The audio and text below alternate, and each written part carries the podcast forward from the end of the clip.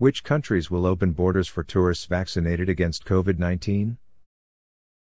There is a growing number of countries in the world that plan to open borders and allow entry of foreign tourists vaccinated against COVID 19.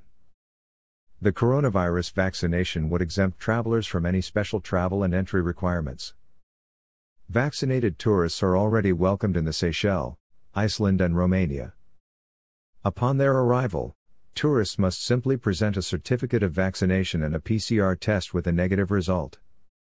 From March 1, tourists who received the COVID 19 vaccine will be able to visit Cyprus and Mauritius.